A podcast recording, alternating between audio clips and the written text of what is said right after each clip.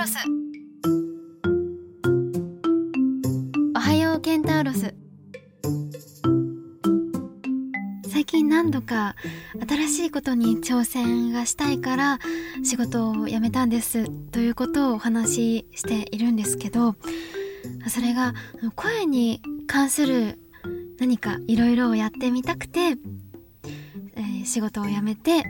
え、ちょっと一回挑戦してみたいという感じでございます。うん。もともと自分の声がコンプレックスだったし、幼い声っていうのが嫌だったし、あとはま声量もめちゃくちゃちっちゃいのも分かってたし、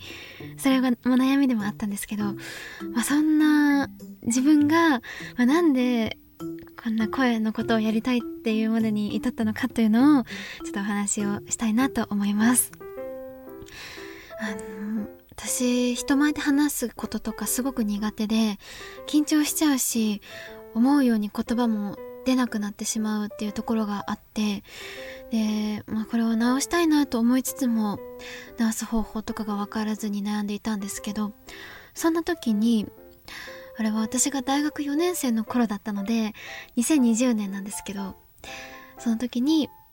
ラジオが好きでラジオを聴いていたら日本放送を聞いてたらラジオ CM で日本放送のアナウンスセミナーを今度やりますって、あの、生徒募集中ですっていう、そういうラジオ CM が流れてきたんですよ。で、私は日本放送その時たくさん聞いてたから、えー、あの日本放送でアナウンスセミナーやるのと思って、えー、これは受けたいと思って。でもすごい、うん、アナウンサーになりたい人たちがやっぱりいっぱい行くようなイメージだったし、私なんて自分の声がすごい幼いからそれがずっと嫌で生きてきたから私なんかが言っていいのかなっていうなんか周りはみんなすごいもう今の時点で完成されてるような人たちばっかりが来るんじゃないかとか思ってえー、どうしようかなってすごく、迷ったんですけどでも意を決してちょっとこれはやってみるしかないと思ってその時あの決心してアナウンスセミナーに申し込んででそしたらあの受けることができて全部で16回のコースだったんですけど、受けてきました。あの、日本放送がある本当にあの、有楽町の、あの、本当に日本放送のビルで受けてきたんですけど、で、あの、本当にそれが、うん、いろんなことを学んだんですよね。最初は腹式呼吸から学んで、で、そこから滑舌とか学んで、実際の文章とかを読むみたいな感じでやってて。で、本当にそれが私にとってはすごくうん受けてよかったなっていう風にその時からすごく思ってて結構授業厳しかったんですけど だけどいろいろこう指摘というか教えていただけたこともたくさんあったんですけどでもすごいなんかあれ受けて単純にうん読むとか喋ることが前よりできるようになったとかっていうだけじゃなくてなんかもっと言葉に対しての興味とかうんあとはそのラジオで読んでる人とかラジオラジオで喋ってる人に対してのそのなんだろ、喋り言葉？その人が喋ってる言葉に対しての興味とか、なんかそういうのも湧いてきて、あのセミナーに通ったことで、なんか、そういうこう喋ることとか、言葉とか、話すこととか、読むこととか、本当なんかいろんなことに対しての興味が結構全般的にというか、なんか湧いたんですよね。だから、すごく良かったなっていうふうに思っていて、で、そんなことがあって、で、まあ、それが2020年の1月くらいから3月かなっていう期間であって、短期だったんですけど、ね、2020年の4月に、えっと、新卒で会社に入社して、で、ちょうどそのタイミングで、あのー、さらば青春の光さんがやってる TBS ラジオのさらば青春の光がただバカ騒ぎっていう深夜番組があるんですけど、私さらばさん大好きで、それを聞いてて、で、そのその番組がただバカって呼ばれてるんですけど、ただバカの中のコーナー、新しく立ち上がったコーナーの一つに、電話出演するコーナーがあって、私普段メールとか全然ラジオに送らないですけど、送ってこなかったんですけど、でもなんだかその時は、送ってみようっていう気持ちになってそれで送ったんですよ。でその時のラジオネームが坂口健太郎スっていう名前で送ったんですけど。でそしたらそれを採用してもらってその時初めてさらばさんと電話越しで喋ることができたんですね。でそれでその時にあの私自分の声が幼いっていうのがすごいコンプレックスだったんですけどあのリスナーの方他のリスナーの方とかがこうツイッターで声をちょっと褒めてくれるようななんかつぶやきとかもちょっとあったりしてそれにちょっと半ばびっくりしつつもえー、なんかそういう風に思ってくれる人がいるんだ嬉しいなとかって本当に悩んでたから思ったりとかして。でそんなことがあってまあそこからあのまた本当に恵まれて機会に恵まれてまた違う何かにも出させてもらったりとか、ただバカの中でっていうことがあって。で、その次にかななんか呼んでもらったのが、あの、ブログの記事を朗読するみたいな、なんかそれで読んでみませんかみたいな感じで声をかけてもらったんですよ。で、その時に、あの、私はそのアナウンスセミナーで、ちょっと朗読とかを、本当もうかじるっていう表現が適切なんですけど、かじってたから、だから、なんかこういう風になんか読んだらいいですよ、みたいなことをちょっと教わったりとかしていたから、なんかそこで朗読とかちょっと楽しいなみたいな感情を込めて読むとかって面白いんだなみたいな思ったりとかしててだからそこでちょっとだけなんか教わった内容とかをなんか活かして読んでみたらなんかあ意外といけるねみたいな感じで言ってもらっていて。でそれでそれもすごく嬉しくって。で、そんな感じで、まあ、いろんな機会をいただけて、あの、その後もなんかさらばさんの単独ライブのラジオ CM とか、そういうののナレーションの機会などをいただけて、あの、本当に自分では本当に想像も絶対につかなかったような貴重な機会をたくさんいただいて今に至るんですけど、この収録をさせてもらって、うんですけど収録をさせてもらったりしているんですけどあのディレクションというかあの指示をいただくんですね。こういう風に読んだらいいよとかあのここはこういう風に読むとこういう風に伝わるよみたいな。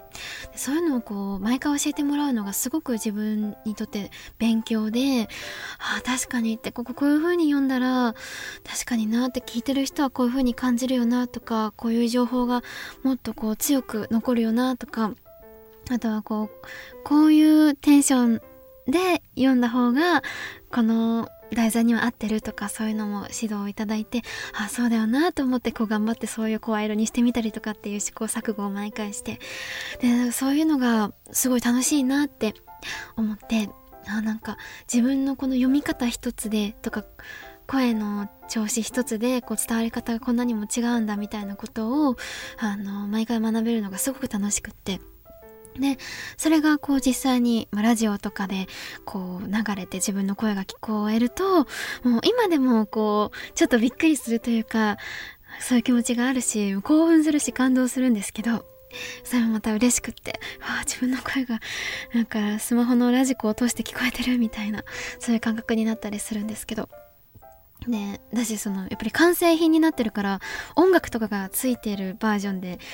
あの初めてこう聴けるわけだからそれにもこう感動したりするんですけどであとはそれをこう聞いてくれた他のリスナーの方々があのあったかいコメントをそれに対してくれたりとかして、あ、それを見ると、すごいもう本当に励みになるというか、あ、嬉しいなって思うし、こうすごく心にジーンとくるんですよね。だからそういう理由があって、あの、こう、収録するのも楽しいなって、実際にこうやって流してもらえるのも嬉しいなって、またそうやって優しい言葉をかけてもらえるのも本当に励みになるな、みたいな、そういう気持ちで、あの、やらせてもらったりしています。そうなのであの時アナウンスセミナーに通っててよかったなっていうのがすごく思っててあのアナウンスセミナーに通った時はまさかこんな風にあのゆくゆくは声のことがしたいからだから通うんだみたいな気持ちは本当になかったんですけどむしろこう苦手を克服したいみたいな意味で通っていたんですけどだけどそれがこう思わぬ形でこういう風に今につながって結果的にあの声のことをやってみたいって思うまでになったっていうのが 本当に本当に人生何何が起きるかわからないというかなんかどこで何につながるかわかんないなっていうのはすごく思うし私こう、まあ、ちょっとのこうやってみようかなくらいの気持ちでもこうえいって踏み出すことってすごく大事なのかもなってこう後々どこに生きてくるかわからないんだなっていうのはすごくこの3年間4年間ぐらいで感じることでありますねそうだからさらばさんの番組に電話出演したことが本当に自分の中でのもう大きな大きな転機大きなきっかけでした。うんね、それで、まあ、声も幼いってあの頃すごくコンプレックスだったんですけどでも今になってその3年前とかの当時の最初出させてもらったばっかりとかの声を聞いてみると全然違ったりするんですよね。あのその当時も全然成人してる年なんですけど新卒だから22とか？で今がもうギリ25なんですけどでもその22から25の3年って別に大人になった大人の状態での3年なんですけどそれでも声変わってるなって自分で思ったりとかしてあの頃はもっとすごい幼い声だなだったんだなって今聞くと思ったりするから声って変わるんだなとかも思ったりするんですけどだからその幼い声がコンプレックスだったっていうのをあのそうやって、うん、声を褒めてもらうって逆に褒めてもらうっていう経験があったりとかしながら徐々にそのそのコンプレックスも薄れていってこの声と付き合っていけるようになったんですけどそれプラスなんか実際に自分の声もあなんか3年前の聞いてみたらなんか今はなんか幼さ取れてきてるぞっていう そういうのもあってだからこれ本当に嬉しい変化なんですけど。そうなんですよ。だからそんな感じで自分では考えられないようなあのありがたい機会をたくさんいただいて今に至るんですよ。だからそれでどんどんこうそういうのって撮るのとか楽しいなっていうふうに思って今度はちょっとうんやっぱり楽しいから、もう自分で、あの、人からいただいた機会、もう本当にありがたいんですけど、やっぱり自分でも踏み出してみたいなっていう気持ちで、あの、一度ちょっと勉強してみたいなっていうこともあって、だからナレーションのスクールに通って、あとはちょっと何かもし、あの、機会をいただけるようであれば、あの、お声をかけていただければ嬉しいなと思って、あの、ちょっと挑戦をしてみることにしました。なので、もし何かできることがあれば、あの、声をかけていただけるととても嬉しいです。そうなんです。よろしくお願いします。はい。ね。あの仕事をしながら、会社員をしながら、ナレーションのスクールに通うのって結構難しいかなっていうところがあったので、あの、いろいろ考えて、ナレーションスクールには仕事しながら通えないとしても、なんかそれに近しいものを何か始められないかっていうことで、私1年前からあの歌のスクールに通ってまして、なので、まあ、仕事が月曜日から金曜日まであって働いてたんですけど、それにプラスで、えっと、土曜日、各週の土曜日で、地元の、えっと、ボーカルスクールに通っていて今も継続しております。うん、で歌ってすごくこう誰にとってもこう生活にこう密接してるものというかなんかみんなの近くにあるものだと私は思ってるのでだからなんか自分がもっとこう歌がうまく歌えたらなんか人生楽しいだろうなっていう気持ちもあってだからまあ、ナレーションに何か、まあ、表現力とか発声とかそういう意味でつながるというか何かこうプラスになることがあるだろうなと思うしあのそれだけじゃなくて、まあ、単純にこう歌うまく歌えたらなんかこう生活が豊かになるというか楽しくなるような気がしてそういうポジティブな気持ちで歌を始めて今も本当に楽しく続けて通っています。もう本当に先生がめちゃくちゃいい先生でいつも明るくてもう私のもう何でもこう肯定してくれるというか、あの、前向きに後押しをしてくれる先生だからすごく毎回救われているんですけど。それで歌も自分の好きな歌を持ってってよくて、なので今は塔の上のラプンツェルの自由への扉っていう歌を習ってて、で、それが終わったら今度は思いの丈さんの幾億光年っていう歌をもうやるっていう風に先生に予約済みなんですけどだからそういう風にこう自分が日々触れてる音楽とか新しく知った曲をあの今度はこう習得するぞってうまく歌えるようになるぞっていうのですぐこう教室に持っていけるっていうのもすごく楽しくって